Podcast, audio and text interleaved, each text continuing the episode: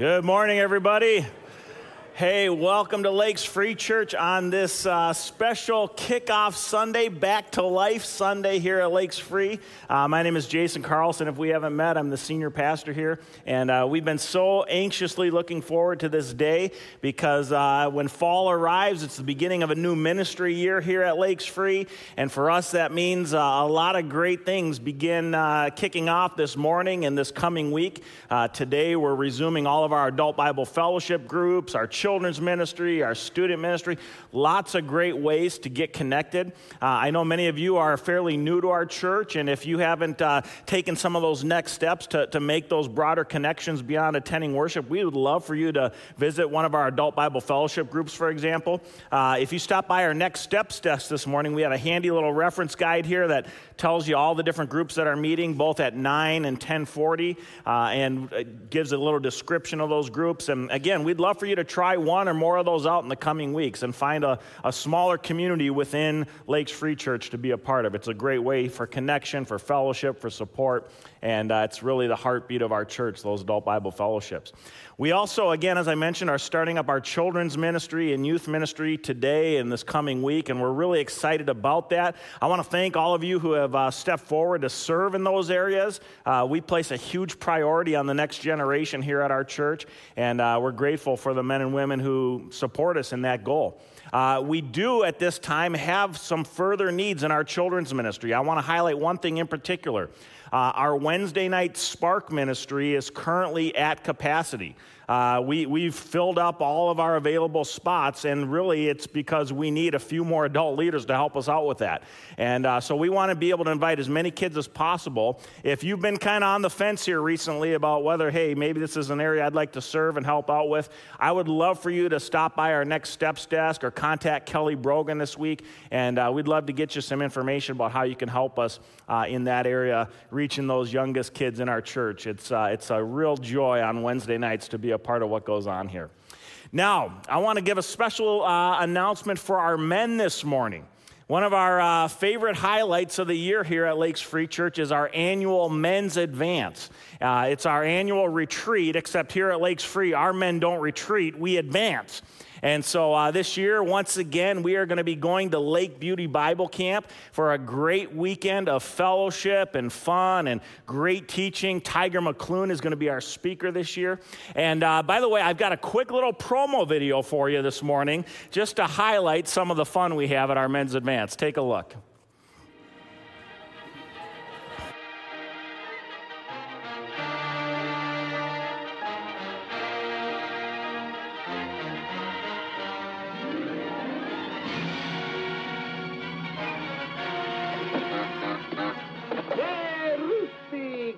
Me alegro de verte.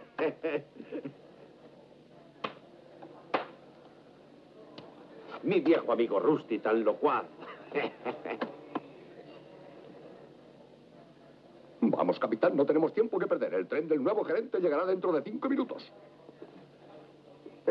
¿Qué, Rusty? ¿Te has enterado? Traen un nuevo gerente para el hotel. El que acepte ese puesto es un sinvergüenza o un imbécil. ¡Eh! ¿Alguien para el Hotel Casablanca? ¡Eh! ¿Alguien para el Hotel Casablanca? Hotel Casablanca. Ah, es el nuevo gerente. ¿Qué gerente? ¡Eh! ¿Alguien para el Hotel Casablanca? ¡Eh! ¿Alguien para el Hotel Casablanca? Yo, yo, yo, yo voy a ese hotel. No, no le dejarán pasar. ¡Eh! ¿Le dejan entrar a usted? Claro. Pues ya no le dejarán, soy el nuevo gerente. Con que usted es el nuevo gerente, tiene gracia, hombre. el Hotel Casablanca le da la bienvenida, puede creerme. Ni siquiera creo en mí. Pero debe tener confianza en este servidor. Vamos, vamos.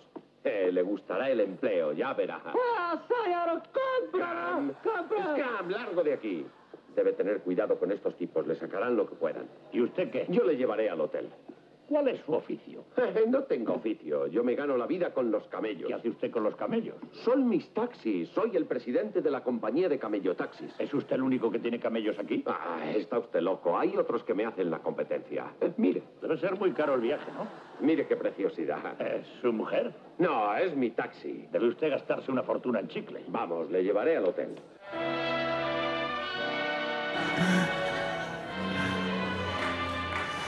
All right, all right. Well, that's just a little foretaste of the fun that we have at our men's advance every year. So, guys, I want to invite you to join us for this. It's going to be a great weekend. Uh, again, great chapel sessions, great fellowship, lots of fun, golfing, shooting, uh, frisbee golf. I mean, lots of great activities up there. And best of all, it's just a great way to meet other men here at Lakes Free Church. So, we'd invite you to join us, and you can sign up today at our Next Steps desk or go to our Lakes Free Church website. Uh, and again, that's only three weeks away, so don't, don't miss out. Make sure to get signed up. All right, I'm going to invite you to join me for a word of prayer, and then our worship team is going to lead us in some great worship this morning. Let's pray together. Heavenly Father, we just thank you so much for today. We thank you for the blessing of being gathered together as your people. And Lord, we are especially excited as we begin a new ministry year here at Lakes Free Church. Lord, you've been faithful to us over a difficult season, and we're going to trust your faithful to, faithfulness as we go forward. But Lord, we are just excited to be gathered as your people to praise you, to, to honor you, to glorify your name, to come into your presence, to study your word together, to, to grow in fellowship with one another, to serve on mission together. All of these things that you have called us to as your church, Lord. So we commit ourselves to you this morning, and we pray, God, that you would move powerfully in this place, not only today, but in each of the coming days and weeks ahead of us in this brand new year of ministry here at Lakes Free Church. To you be the honor, glory, and praise, Lord Jesus. We pray this in your great name. Amen. Well, we want to invite you to stand with us this morning as we begin our worship time.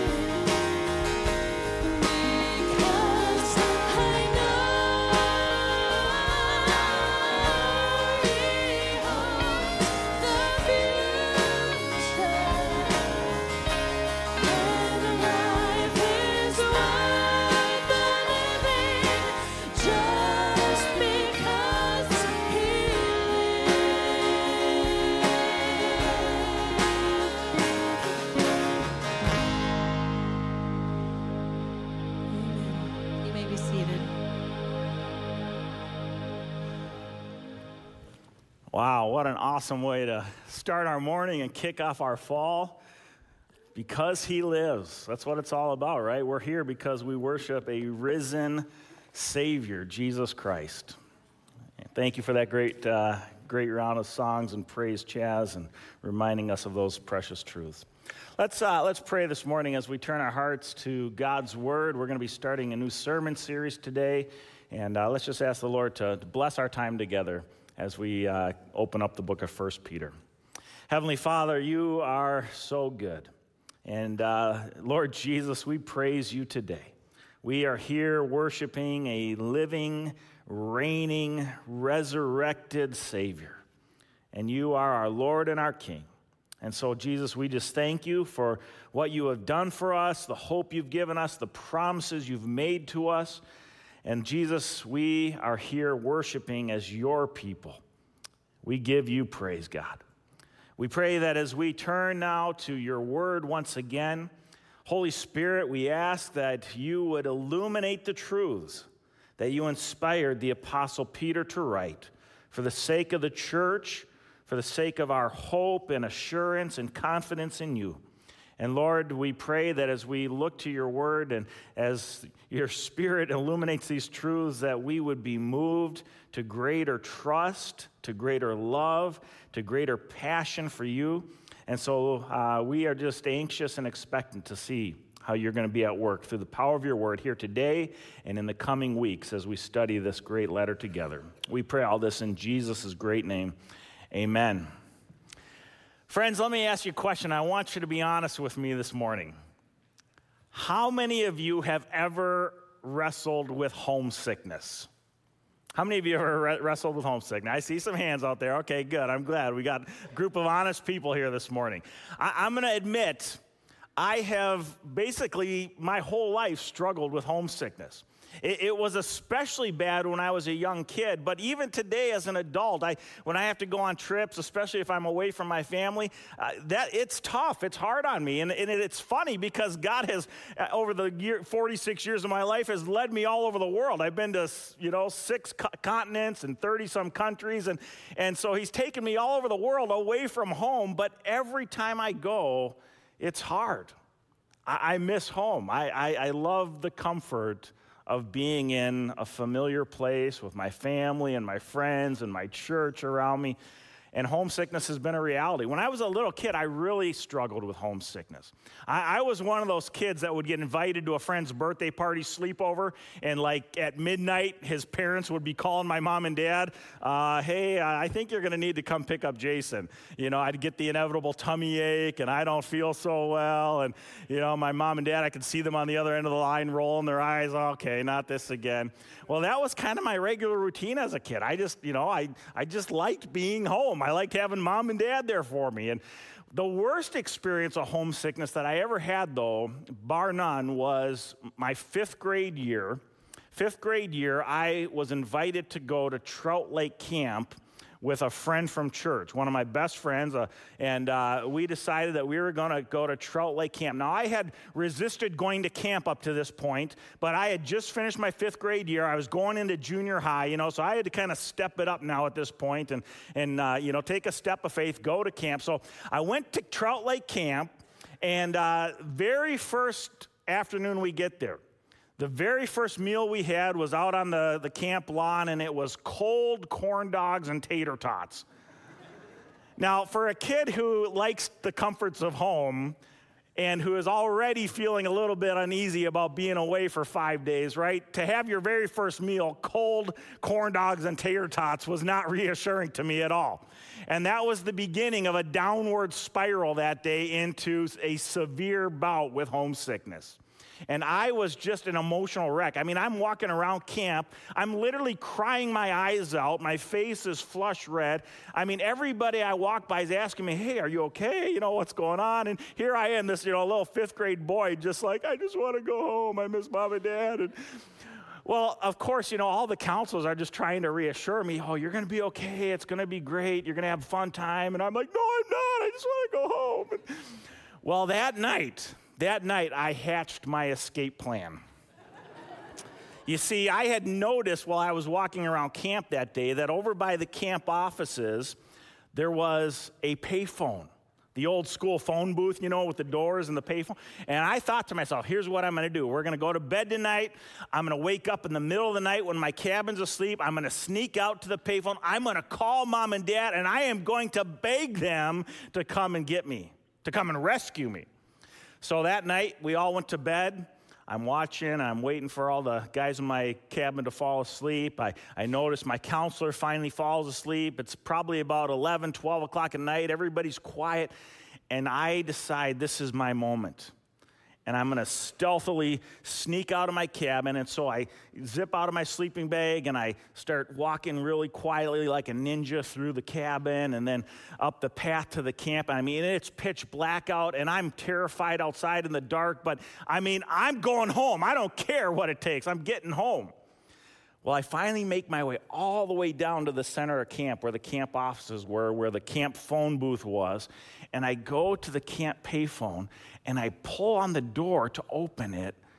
And to my dismay, I notice that they had locked the phone booth. They locked the phone booth at night. Why would you do that?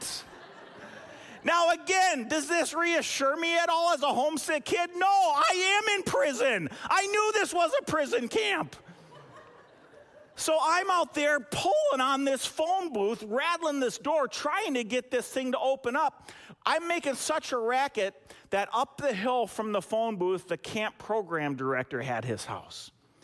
And all of a sudden, a light comes on outside his door. And he comes marching out. He thinks there's a bear outside, you know, messing with the camp. He, I'm making such a racket out there. And he comes up and says, Hey, you know, what, what's going on? And I just, you know, very politely admitted, I just want to go home. And, well, the camp program director had obviously dealt with homesick kids many times. And so he brought me up to his house. He woke up his wife, and they sat me down at their kitchen table with a helping of milk and cookies. And they tried to comfort me and reassure me. They even let me sleep in their own home that night. I slept in one of their kids' bedrooms. And, and uh, the next morning, the camp program director said, Here's what we're going to do we're going to call your mom and dad. And they let me call home that morning. And I'll tell you what, Making that call home made all the difference in the world to me. I was able to talk to my dad, and my dad shared with me words of assurance. He reminded me of his love. He reminded me of his promise Jason, Friday morning, I am going to be leaving first thing, heading to camp to come and pick you up. Jason, you can count on it. I'm going to be there. And friends, I'm going to tell you, it was those words of comfort those words of assurance, those promises from my father that made all the difference in the world. Now, I'll admit, I was still homesick the rest of that week, but I clung to those promises from my dad that he was coming for me. And it gave me the assurance to keep going through that bout with homesickness. Now, you guys might not have as dramatic of a story as that, but I will be uh, surprised if many of us here can't relate to the reality of feeling away from home, away from all that's comfortable, longing to be back where we belong. All of us know the, the reality of homesickness to one degree or another. And today, we're going to be starting a new sermon series in the book known as First Peter.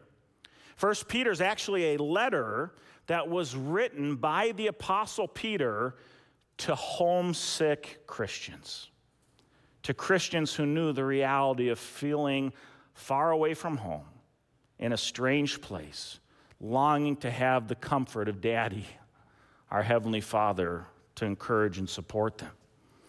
And just like these Christians 2,000 years ago, we're going to see and resonate with the reality of, of being Christians far from home, followers of Jesus who, who often feel out of place in this world, who carry the burdens and anxieties of being in a strange land, who desperately long for the opportunity to hear from our Heavenly Father, His words of comfort, assurance, promises. This is what the letter of 1 Peter is all about. It's a letter for homesick Christians. And while this letter might have been written 2,000 years ago, what we're going to find as we study this together is that it is just as relevant and necessary for us today. This is a timeless letter written for the church in all ages. And I believe that in the coming weeks, as we study the letter of 1 Peter together, we're going to find God is going to reveal some powerful truths to us, truths that are going to minister in a very profound way to our homesick hearts. Homesick hearts as we live in this world that is truly not our home. I want to give you some background on the book of 1 Peter as we start this morning.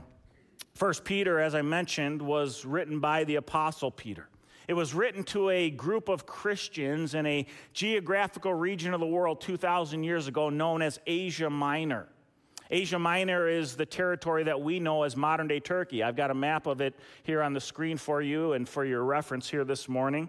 Just to give you some, some sense of scale, the, the size that we're talking about here in this, this region of Asia Minor that Peter was writing to, churches spread throughout this region, the size of this region would be comparable if you were to put the states of New York, Pennsylvania, and Ohio together. All right, so, so we're talking about a pretty, pretty broad and, and big region that Peter's writing to. And, and these were Christians who were dispersed in cities and churches throughout this territory. This book of First Peter was written in the early 60s AD. So we're talking roughly 30 years after the life, ministry, death, resurrection, and ascension of Jesus Christ. We just finished last week a study in the Gospel of John.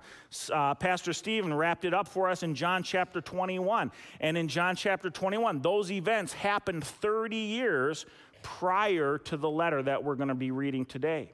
So Peter's writing, again, 30 years later after those events that we've just recently come out of studying. And he's writing to a group of Jewish and Gentile converts. The, the churches in this region of the world were made up of both Jews and Gentiles, pagans, who had come to faith in Jesus Christ. And they found themselves living in a strange land, a, a land of different customs, a land of different beliefs. This was once their homeland but now, because of turning to Christ, they found themselves in the reality of being out of place. They knew the reality of, of homesickness. These were Christians who 2,000 years ago were facing the reality of increasing opposition because of their faith in Jesus Christ. These men and women knew the realities of oppressive civil governments and the authoritarian power of the Roman Empire. They, they knew the reality of cultural opposition because of their choice to follow Jesus as the one and only true God in a world filled with uh, a multiplicity of pagan deities. These were men and women who understood the social pressure of, of not conforming and participating in, in the rituals and the, and, the, and the social activities of their pagan world. They didn't indulge in the, in, the, in the sexuality of their culture. They didn't indulge in the parties of their culture. They didn't indulge in the pagan worship of their culture. And so, because of this, they faced various social pressures. They knew what it was to, to lose jobs for the sake of Christ. They knew what it was to lose friends for the sake of Christ. They knew what it was to even lose family for the sake of living for Christ. And sadly, some of them were even beginning to face the growing reality of martyrdom for the cause of Jesus, giving their very lives for choosing to follow Christ. You know, when you think about this backdrop, it's not all that different from our world today, is it, friends? The reality of oppressive governments, cultural opposition, societal pressures in many parts of the world today, even martyrdom. A hundred million Christians this morning live in places of severe religious persecution, where losing their lives for the cause of Christ is a true reality each and every day. And so, this is the, the backdrop to which Peter is writing. And, and while we can resonate with much of this, the reality is this, we shouldn't be surprised by any of this. If you recall what we studied back in the Gospel of John, in John chapter 15, Jesus told his followers, If the world hates you, know that it has hated me before it hated you. If you were of the world, the world would love you as its own. But because you are not of the world, but I chose you out of the world, therefore the world hates you. This is the reality of the church for 2,000 years. We are not of this world.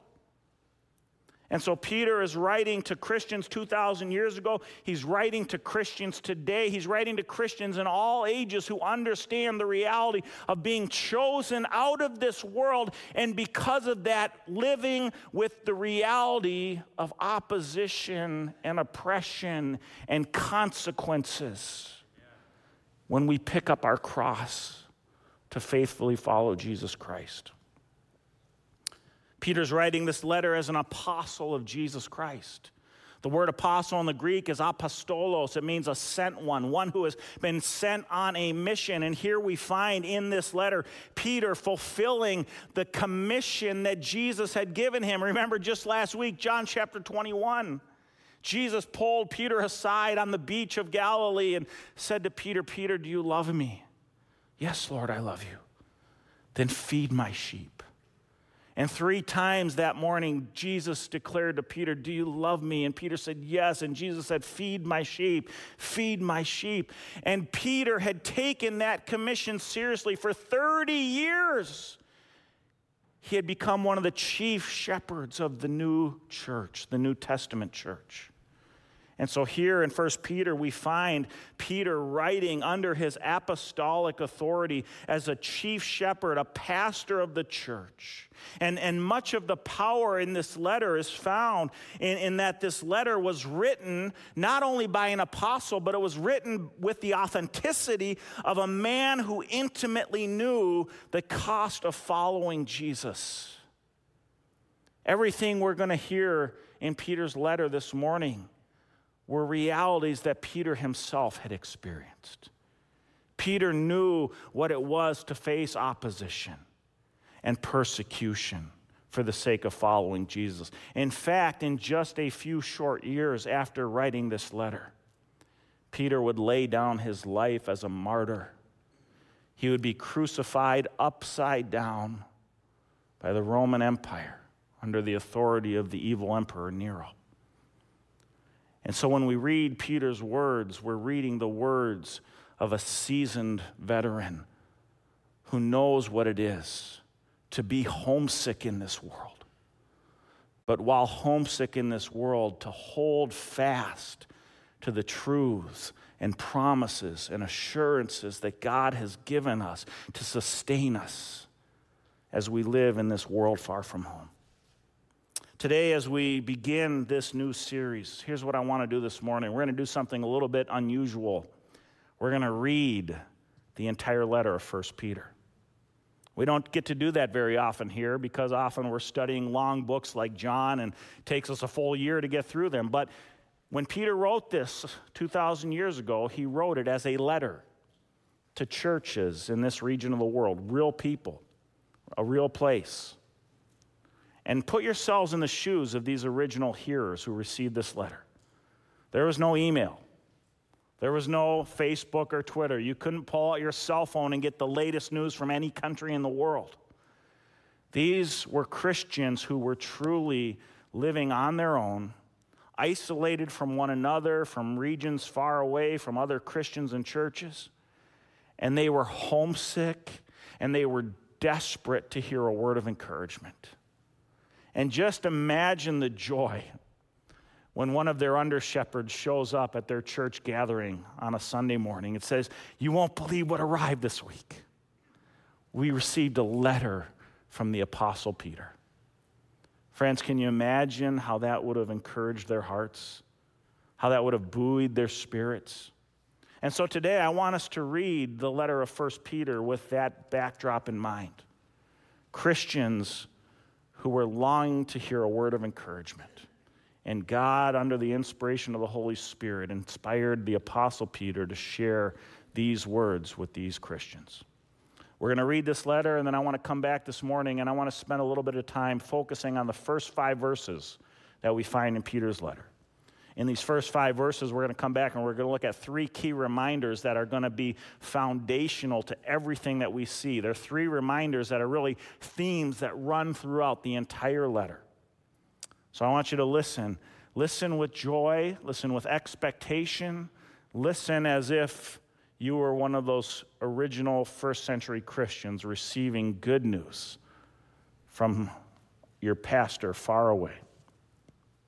Peter, an apostle of Jesus Christ, to those who are elect exiles of the dispersion in Pontus, Galatia, Cappadocia, Asia, and Bithynia, according to the foreknowledge of God the Father, in the sanctification of the Spirit, for obedience to Jesus Christ, and for sprinkling with his blood, may grace and peace be multiplied to you. Blessed be the God and Father of our Lord Jesus Christ. According to his great mercy, he has caused us to be born again to a living hope through the resurrection of Jesus Christ from the dead, to an inheritance that is imperishable, undefiled, and unfading, kept in heaven for you, who by God's power are being guarded through faith for a salvation ready to be revealed in the last time. In this you rejoice, though now for a little while, if necessary, you have been grieved by various trials, so that the tested genuineness of your faith, more precious than gold that perishes, though it is tested by fire, may be found to result in praise and glory and honor at the revelation of Jesus Christ. Though you have not seen him, you love him. Though you do not now see him, you believe in him and rejoice with joy that is inexpressible and filled with glory, obtaining the outcome of your faith, the salvation of your souls. Concerning this salvation, the prophets who prophesied about the grace that was to be yours searched and inquired carefully, inquiring what person or time the Spirit of Christ in them was indicating when he predicted the sufferings of Christ and the subsequent glories. It was revealed to them that they were serving not themselves, but you and the things that you have now been that have now been announced to you through those who preach the good news to you by the Holy Spirit sent from heaven, things into which angels long to look. Therefore, preparing your minds for action and being sober minded, set your hope fully on the grace that will be brought to you at the revelation of Jesus Christ. As obedient children, do not be conformed to the passions of your former ignorance. But as he who called you is holy, you also be holy in all your conduct, since it is written, You shall be holy, for I am holy. And if you call on him as Father, who judges impartially according to each one's deeds, conduct yourselves with fear throughout the time of your exile, knowing that you were ransomed from the futile ways inherited from your forefathers, not with perishable things such as silver or gold, but with the precious blood of Christ like that of a lamb without blemish or spot. He was foreknown before the foundation of the world, but was made manifest in the last times for the sake of you, who through him are believers in God, who raised him from the dead and gave him glory, so that your faith and hope are in God. Having purified your souls by your obedience to the truth for a sincere brotherly love, love one another earnestly from a pure heart since you have been born again, not of perishable seed, but of imperishable, through the living and abiding Word of God. For all flesh is like grass, and all its glory like the flower of grass. The grass withers and the flower falls, but the Word of the Lord remains forever. And this Word is the good news that was preached to you. So put away all malice and all deceit and hypocrisy and envy and slander. Like newborn infants, long for the pure spiritual milk, that by it you may grow up into salvation, if indeed you have tasted that the Lord is good. As you come to him, a living stone rejected by men, but in the sight of God, chosen and precious. You yourselves, like living stones, are being built up as a spiritual house to be a holy priesthood to offer spiritual sacrifices acceptable to God through Jesus Christ. For it stands in Scripture Behold, I am laying in Zion a stone, a cornerstone, chosen and precious, and whoever believes in him will not be put to shame. So the honor is for you who believe, but for those who do not believe, The stone the, the builders rejected has become the cornerstone and a stone of stumbling, a rock of offense. They stumble because they disobey the word as they were destined to do. But you are a chosen race, a royal priesthood, a holy nation, a people for his own possession, that you may proclaim the excellencies of him who called you out of darkness into his marvelous light. Once you were not a people, but now you are God's people. Once you had not received mercy, but now you have received mercy. Beloved, I urge you as sojourners and exiles to abstain from the passions of the flesh, which wage war against your soul. Keep your conduct among the Gentiles honorable, so that when they speak against you as evildoers, they may see your good deeds and glorify God on the day of visitation. Be subject for the Lord's sake to every human institution, whether it be to the emperor as supreme or to governors as sent by him to punish those who do evil and praise those who do good. For this is the will of God, that by doing good you should put to silence the ignorance of foolish people. Live as people who are free, not using your freedom as a cover up for evil, but living as servants of God. Honor everyone, love the brotherhood, fear God honor the emperor. Servants, be subject to your masters with all respect, not only to the good and gentle, but also to the unjust. For this is a gracious thing. When mindful of God, one endures sorrows while suffering unjustly. For what credit is it if when you are sin and are beaten for it, you endure? But if when you do good and suffer for it, you endure, this is a gracious thing in the sight of God. For to this you have been called, because Christ also suffered for you, leaving you an example so that you might follow in his steps. He committed no sin, neither was deceit found in his mouth. When he was reviled, he did not revile in return. When he suffered, he did not threaten, but continued entrusting himself to he who judges justly. He himself bore our sins in his body on the tree, that we might die to sin and live to righteousness. And by his wounds you have been healed. For you were straying like sheep, but have now returned to the shepherd and overseer of your souls. Likewise, wives, be subject to your own husbands, so that even if some of you, some do not obey the word, they may be won without a word by the conduct of their wives, when they see your respectful and pure conduct. Do not let your adorning be external, the braiding of hair and the putting on of gold jewelry or the clothing you wear, but let your adorning be the hidden person of the heart with the imperishable beauty of a gentle and quiet spirit, which in God's sight is very precious. For this is how the holy women who hoped in God used to adorn themselves by submitting to their own husbands, as Sarah obeyed Abraham, calling him Lord. And you are her children if you do good and do not fear anything that is frightening. Likewise, husbands, live with your wives in an understanding way, showing honor to the woman as the weaker vessel, since they are heirs with you of grace, the grace of life, so that your prayers may not be hindered. Finally, all of you have unity of mind, sympathy, brotherly love, a tender heart, and a humble mind. Do not repay evil for evil or reviling for reviling, but on the contrary, bless. For to this you were called, that you may obtain a blessing. For whoever desires to love life and see good days, let him keep his tongue from evil and his lips from speaking deceit. Let him turn away from evil and do good. Let him seek peace and pursue it. For the eyes of the Lord are on the righteous, and his ears are open to their prayers but the face of the Lord is against those who do evil.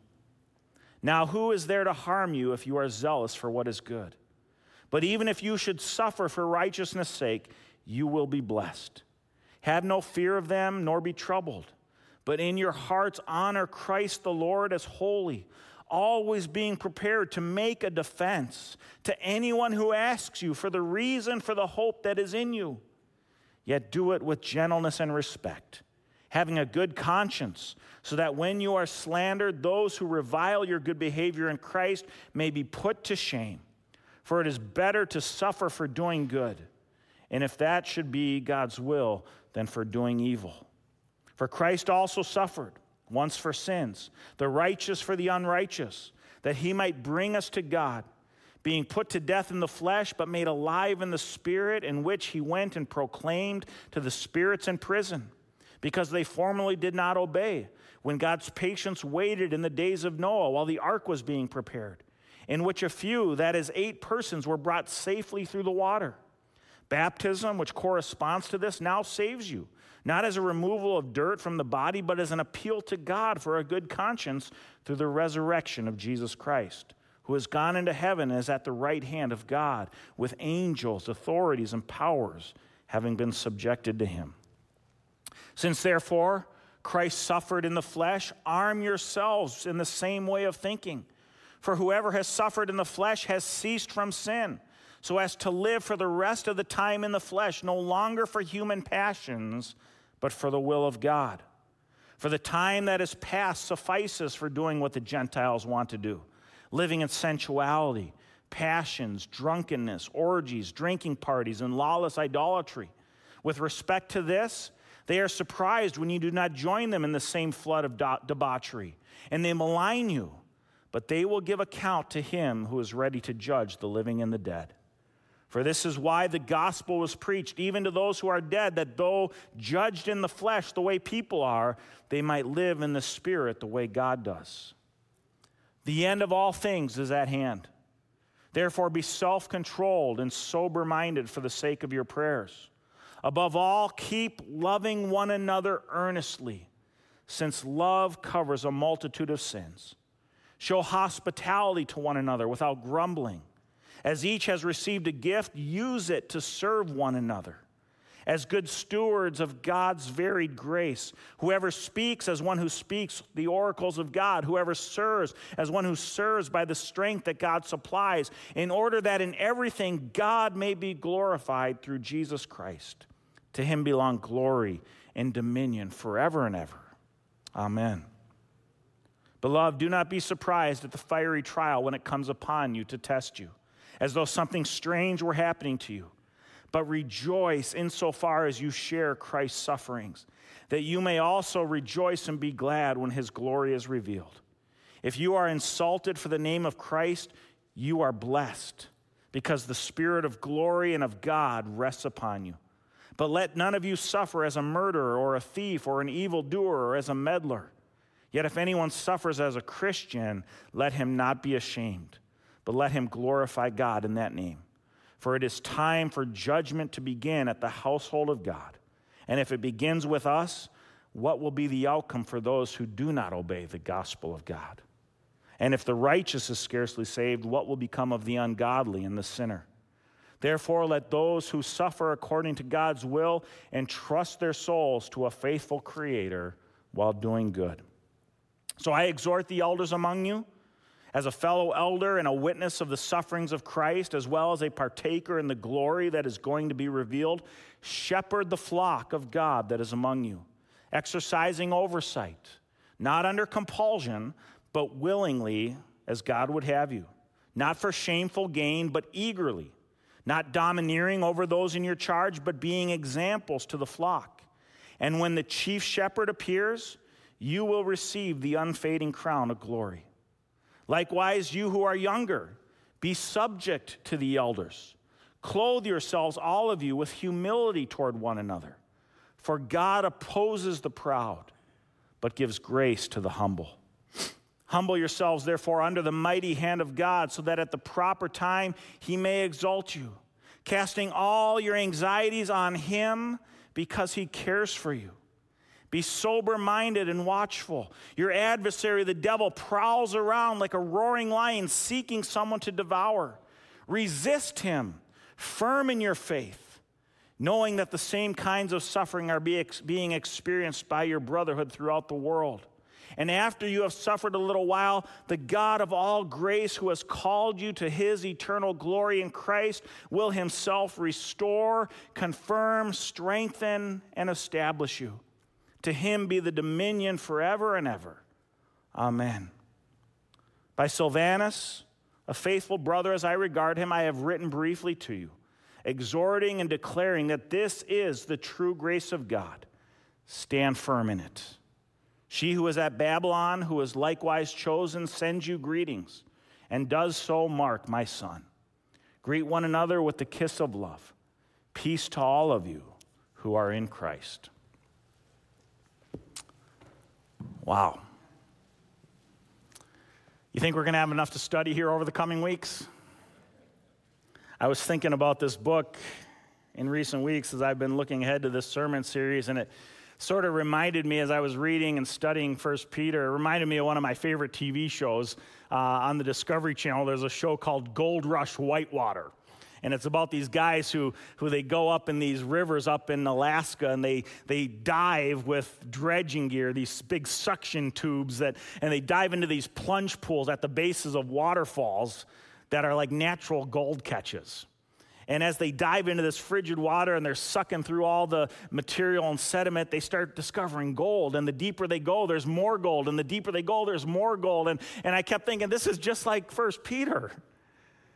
The deeper we go in the coming weeks, friends, the more gold we're going to see that God provides for us as his people. This morning, I want to just briefly return to the opening of Peter's letter.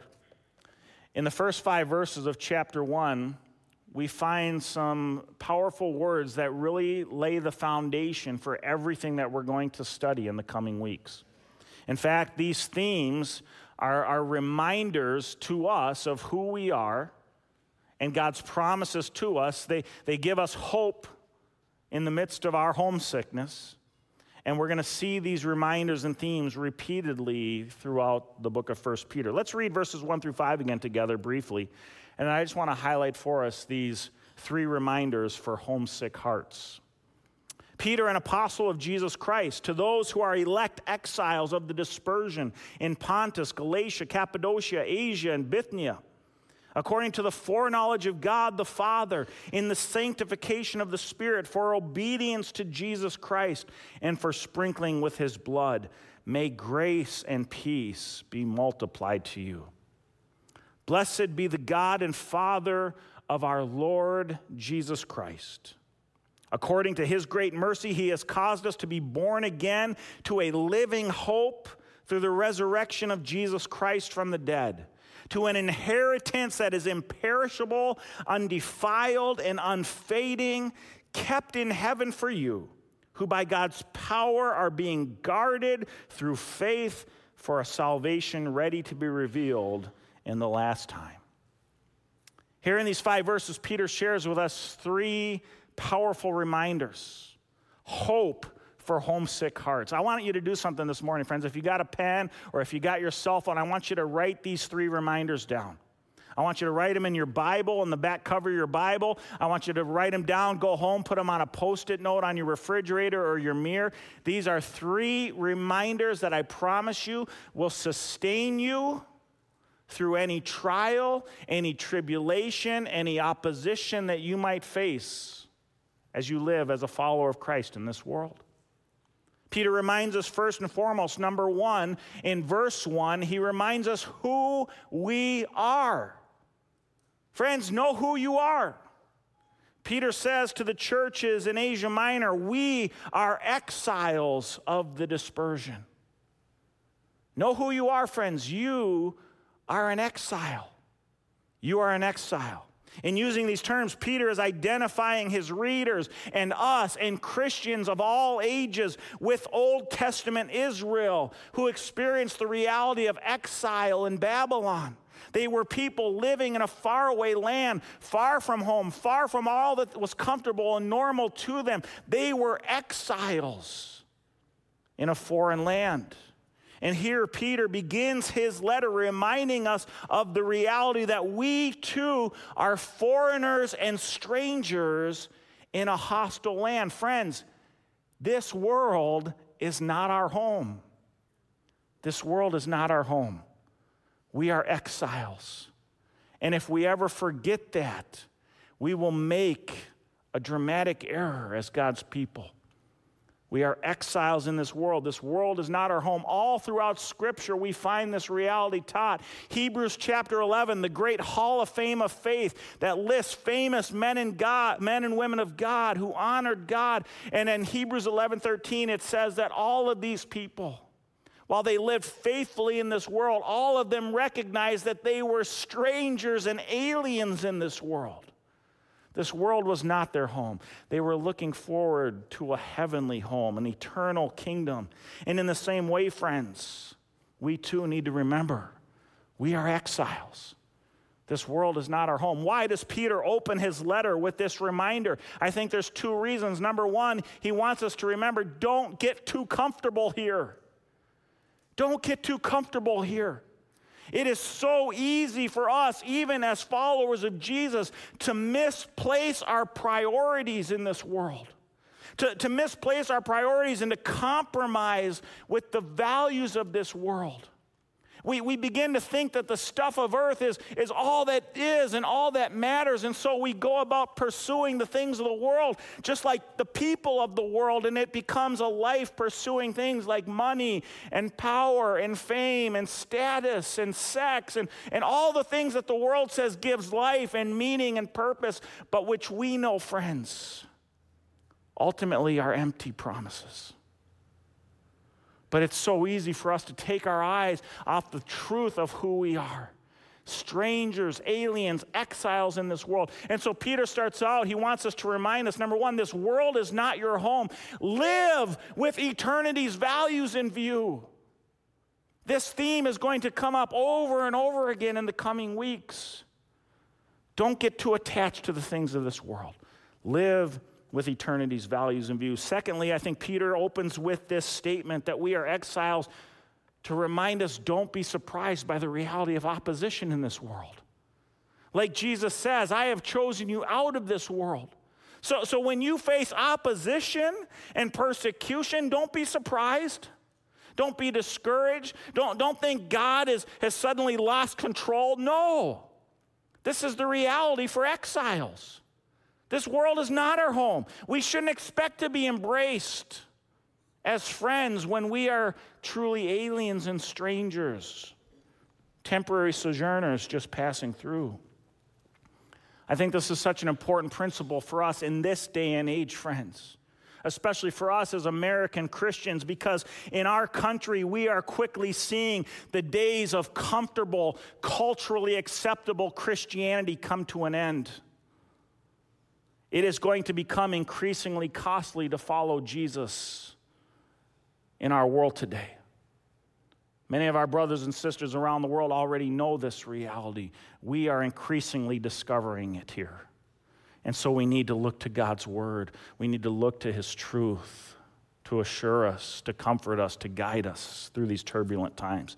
Secondly, Peter reminds us here in verse 2 not only do we need to know who we are, we need to know whose we are. Friends, write this down in your Bible. Write it on your refrigerator, post it on your cupboards, put it on your mirror. Who am I?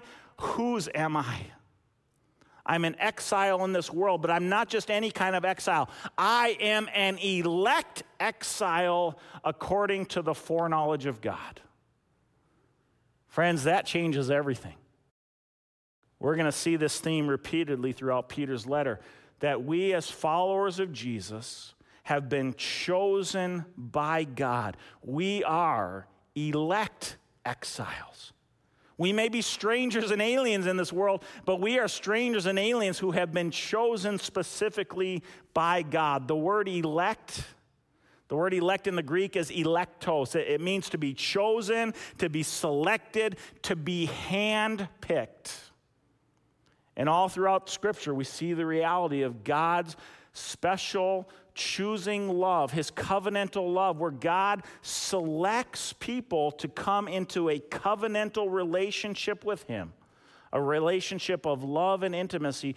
God has elected us, he has foreknown us from the beginning of this world, friends. We're going to talk more about this important point in the coming weeks. But why does Peter remind us of this reality at the outset of his letter that we are elect exiles according to the foreknowledge of God. Friends, Peter reminds us of this so that we can be hopeful that nothing we experience in this life happens outside of God's sovereign plan. And because of that, we can be a people of hope. We can live in the reality of opposition and trials and opposition as people of hope, knowing that God has chosen us and has placed his special love upon us and has destined us to live in this moment, in this culture, in this time, in this season, and all of it was foreknown for the sake of his eternal glory. And friends, because of that, we can live as people of hope. Thirdly, Peter reminds us not only who we are, not only whose we are, but he reminds us who we will be. Who we will be. And friends, this is so important. In verses 3 through 5, Peter begins in verse 3 with a doxology. The word doxa, doxa in Greek, means to ascribe glory, honor, and praise. And, and so in verse 3, Peter begins, Blessed be the God and Father of our Lord Jesus Christ. This is a, it's like a statement out of a hymn. When we sing the doxology here at church on occasion, right? Praise God from whom all blessings flow, right? That's the doxology. We sing that to ascribe honor and glory and praise. And here Peter is reminding us of the honor and glory and praise that God, our Father, our Lord Jesus Christ, is due. And here, Peter reminds us that we are a people of praise because of the promises we've been given. And he goes on in verses three through five to list three crucial promises that we need to hold on to. Promises about who we will be as God's people. Peter says, number one, we will be a resurrected people. He says that we have been born again to a living hope through the resurrection of Jesus Christ. As we sang a few minutes ago, because he lives, I can face tomorrow. Because he lives, all fear is gone. Because he lives, I too share the resurrection hope of Jesus Christ, knowing that the grave is not the end. But I too will one day experience Jesus' resurrection power. He's promised it, friends. So we'll be a resurrected people. We're also going to be a rewarded people. Peter goes on and he tells us that we have an inheritance that is imperishable, undefiled, unfading, being kept in heaven. That word kept really can be translated as reserved. It's been reserved in heaven for you. In other words, friends, your name is on, is on God's guest list. If you have put your trust in Jesus, you are a chosen, elect exile whose name is on God's guest list. You don't have to worry when you show up that you're going to have to try to crash that party. No, because He's going to see your name and He's going to welcome you in, and you will experience the rewards of an eternal inheritance that is imperishable, it will never be destroyed. It is undefiled. It can never be corrupted. The stain of sin and the curse will never touch it again. It's not only undefiled, it's also unfading. In other words, it will never be diminished, it will never decrease. It will go on and on and on for all of eternity. And this is being reserved in heaven for us. So we're going to be a resurrected people. We're going to be a rewarded people. Thirdly, we're going to be a revealed people. Verse 5 this is all being guarded by God's power through faith for a salvation ready to be revealed at the last time. Friends, we know right now, as Paul says in 1 Corinthians 13, we see today only dimly as through a dark mirror, but one day we're going to see face to face. Right now, we see only in part. One day, we're going to see in full. One day, the Lord is going to return for his people. One day, we're going to die, and if we've put our trust in Jesus, we're going to enter glory. And on that day, whether the day of Christ's return or the day we meet him after our death, we will know in full. And we will experience the totality of our salvation. It will all be revealed. And friends, these are God's promises to us. Are you feeling homesick today, friends? If you're feeling homesick today, hang on to these three reminders who you are, whose you are, who you will be. These three reminders make all the difference as we go through life in this world. We're going to see Peter bring these to our attention time and time again over the coming weeks as we mine the depths of this powerful letter. Let me close in a word of prayer. Heavenly Father, we are so thankful for your word. We're thankful for the power of your word. We're thankful for the truths that we discover here in your word, truths that can sustain us and encourage us and our homesick hearts as we live as strangers and aliens in this world. We look forward, Holy Spirit, to all that you're going to show us, all that you're going to do in us through the powerful words of the Apostle Peter. And we pray, Jesus, that you would be glorified through all of it and that your name would be famous here at Lakes Free Church and in our community and all around the world. We pray this to your honor and glory in Jesus' name. Amen. Friends, I'm going to leave you with these words from the book of Revelation, chapter 1. To him who loves us and has freed us from our sins by his blood, who has made us a kingdom, priest to his God and Father, to him be glory and dominion forever and ever. And all God's people said, Amen. God bless you and have a terrific week.